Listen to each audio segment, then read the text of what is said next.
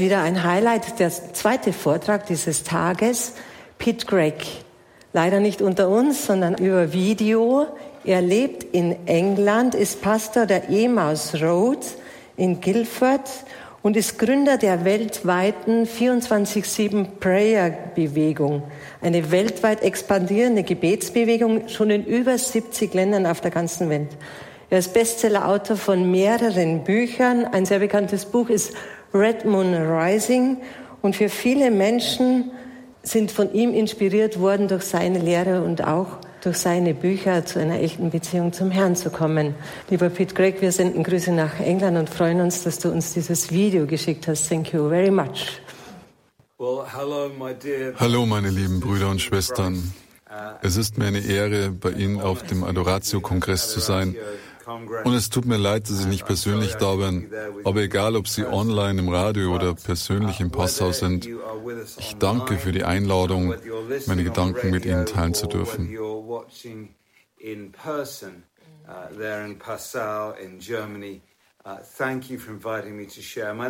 Mein Name ist Pete Greig, ich bin einer der Leiter der 24-7-Gebetsbewegung. Wir begannen mit einem einzigen Gebetsraum, in dem seit 1999 Tag und Nacht kontinuierlich gebetet wird. Seitdem hat sich dieser Gebetsraum in mehr als 100 Nationen ausgebreitet und wir beten nun schon seit mehr als 23 Jahren ununterbrochen. Aus diesem Gebet heraus engagieren wir uns für die Evangelisierung und den sozialen Wandel auf der ganzen Welt. Ich möchte mit Ihnen einen wunderbaren Text aus der Apostelgeschichte ansehen. Sie steht in der Apostelgeschichte 4 und wir werden die Verse 23 bis 31 lesen. Nach ihrer Freilassung gingen sie zu den Iren und berichteten alles, was die Hohenpriester und die Ältesten zu ihnen gesagt hatten. Die Hohenpriester und die Ältesten hatten ihnen verboten, das Evangelium zu verkünden. Als sie das hörten, erhoben sie, also die Gemeinde, einmütig ihre Stimme zu Gott und sprachen: Herr, du hast den Himmel, die Erde und das Meer geschaffen und alles, was sie erfüllt. Du hast durch den Mund unseres Vaters David, deines Knechtes, durch den Heiligen Geist gesagt: Warum tobten die Völker? Warum machten die Nationen nichtige Pläne? Die Könige der Erde standen auf und die Herrscher haben sich verbündet gegen den Herrn und seinen Christus.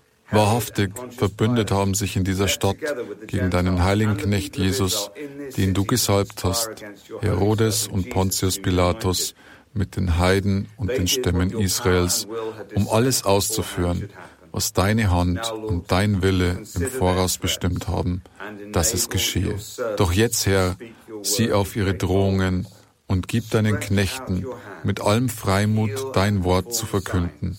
Streck deine Hand aus, damit Heilungen und Zeichen und Wunder geschehen durch den Namen deines heiligen Knechtes Jesus.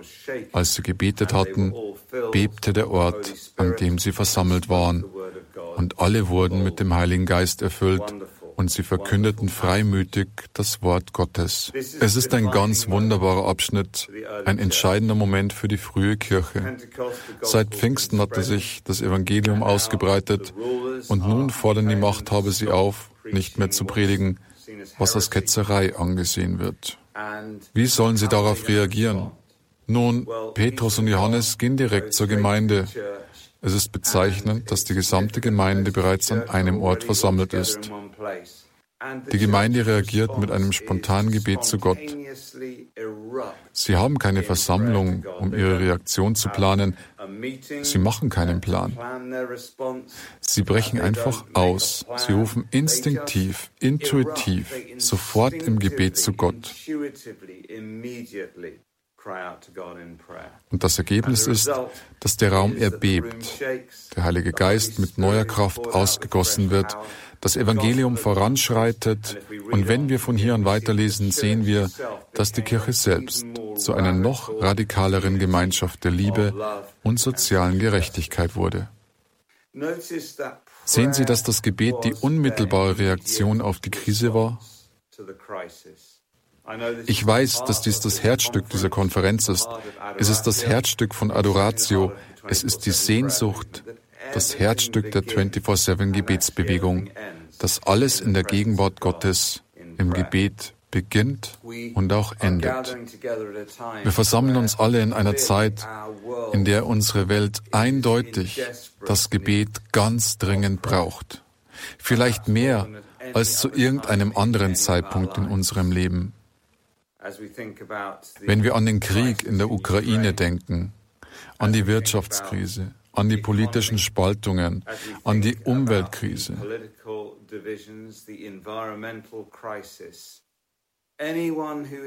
jeder Gläubige muss in einer solchen Zeit dem Ruf zum Gebet folgen. Aber achten Sie auf die Art des Gebets, mit dem Sie auf die Krise reagieren. Es ist berstend, laut und vernehmlich. Die frühe Gemeinde betete gemeinsam, alle auf einmal zu Gott.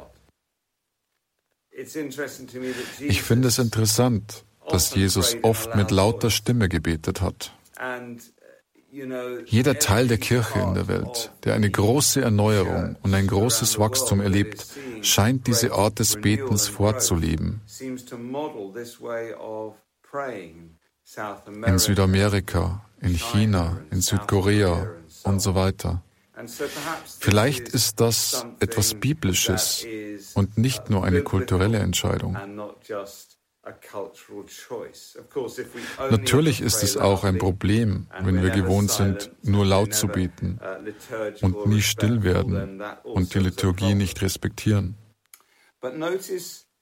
Aber beachten Sie auch, dass der Verfasser der Apostelgeschichte das Gebet aufzeichnet.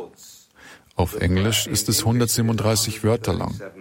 Ich weiß nicht, wie viele Wörter es auf Deutsch sind. Wir haben das Privileg, tatsächlich ein Gebet der frühen Kirche zu hören. Das ist eine außergewöhnliche Sache. Und das Gebet selbst fasziniert mich, denn die ersten 102 Worte auf Englisch, die ersten 74% dieses Gebetes sind Anbetung. Es ist Gottesverehrung.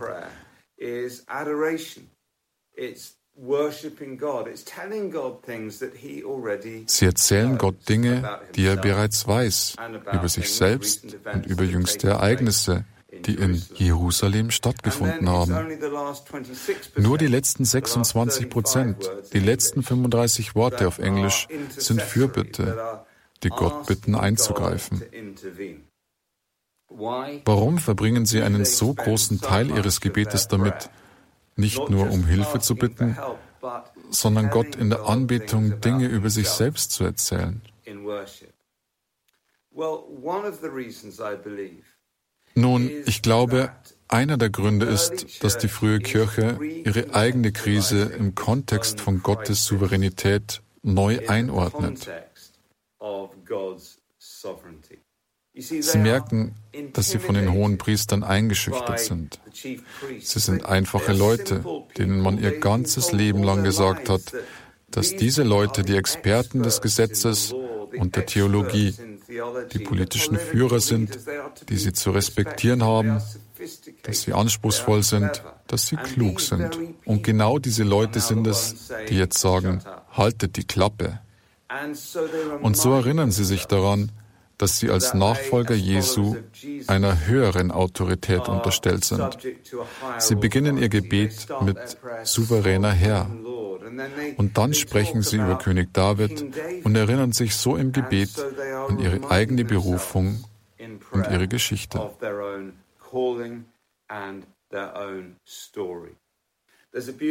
Es gibt eine schöne Geschichte über Franz von Assisi, bevor er ein Heiliger wurde und seinen Dienst wirklich begann.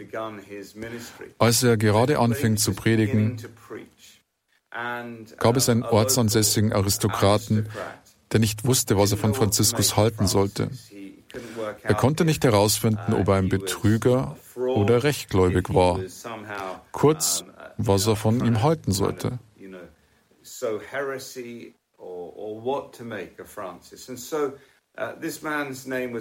Der Name dieses Mannes war Bernhard von Quintavalle.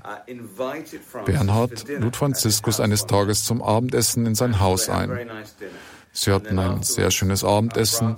Danach bekam Franziskus ein Zimmer und wurde für die Nacht dorthin geschickt. Bernhard von Quintavalle spionierte Franziskus aus, um zu sehen, was er tun würde, wenn er nachts allein in seinem Zimmer ist. Und was Bernhard sah, war Folgendes. Sobald es im Haus still war und alle schliefen, sprang Franziskus aus dem Bett, kniete neben seinem Bett nieder und begann, immer wieder denselben Satz zu beten. Mein Gott und mein Alles. Mein Gott und mein Alles. Mein Gott und mein Alles. Wieder und wieder. Bernhard erkannte, dass Franziskus ein echter Jünger Jesu war. Nicht nur jemand, der sich für Öffentlichkeit, Aufmerksamkeit oder Predigten interessierte, sondern jemand, der in seinem Herzen ein Anbeter ist. Jemand, der alles in seinem Leben am Ort der Anbetung verwurzelt, mein Gott und mein Alles. Bernhard von Quintavalle verschenkte alles, was er besaß, und wurde der erste Franziskaner. Er wurde der erste Jünger von Franz von Assisi.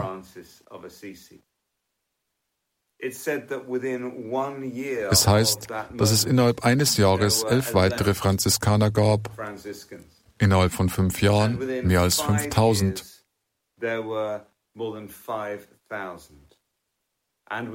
Und innerhalb von 20 Jahren wurde die europäische Geschichte neu geschrieben durch die Bewegung der Franziskaner, die das Evangelium predigten, sich um die Armen und um die Umwelt kümmerten. Lenin, der marxistische Führer, sagte einmal, wenn ihr mir 10 Männer wie Franz von Assisi gebt, kann ich die Welt beherrschen.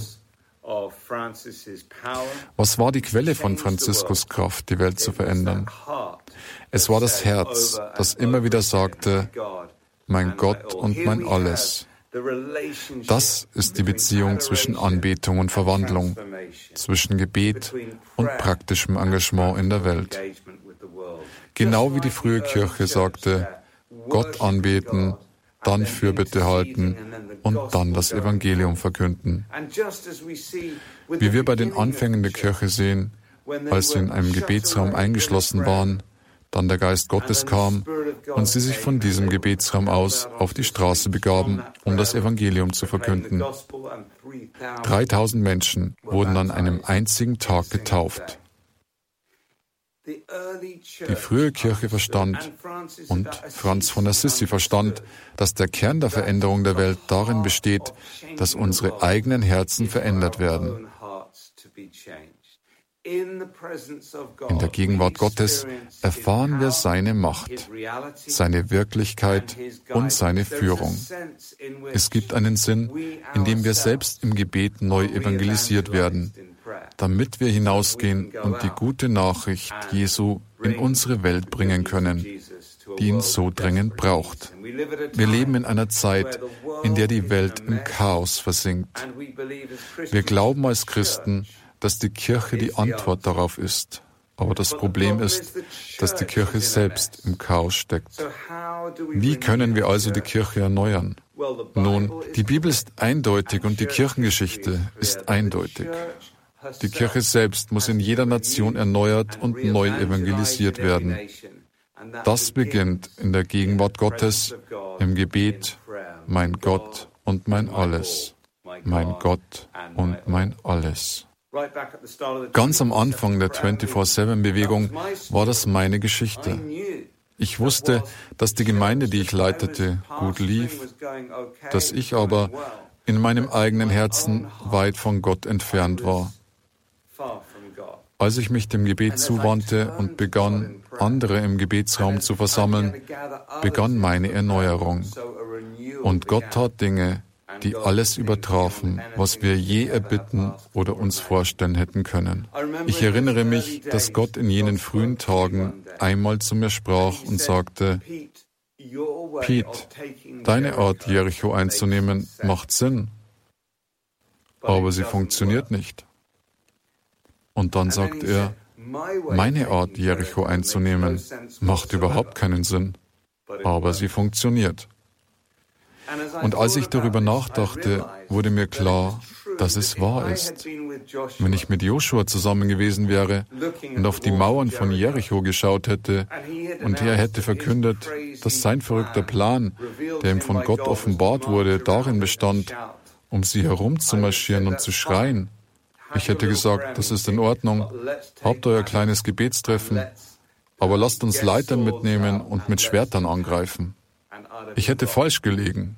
Die Bibel sagt, es geht nicht um Macht und nicht um Kraft, sondern um den Geist. Manchmal glaube ich, dass wir denken, wir könnten die Probleme der Welt mit Excel-Tabellen, Strategien, Geld und Rebranding lösen. Sie alle wissen, dass all diese Dinge nützlich sein können. Aber das Herz von allem muss die Gegenwart Gottes sein und das Hören auf die Weisungen des Herrn. Ich erinnere mich, dass wir einen 24-7-Gebetsraum in Uganda in Afrika hatten. Gott gab der dort versammelten Gemeinde an einem Abend ein Wort ein. Sie hatten den starken Eindruck von einem Wort, das sie nicht kannten.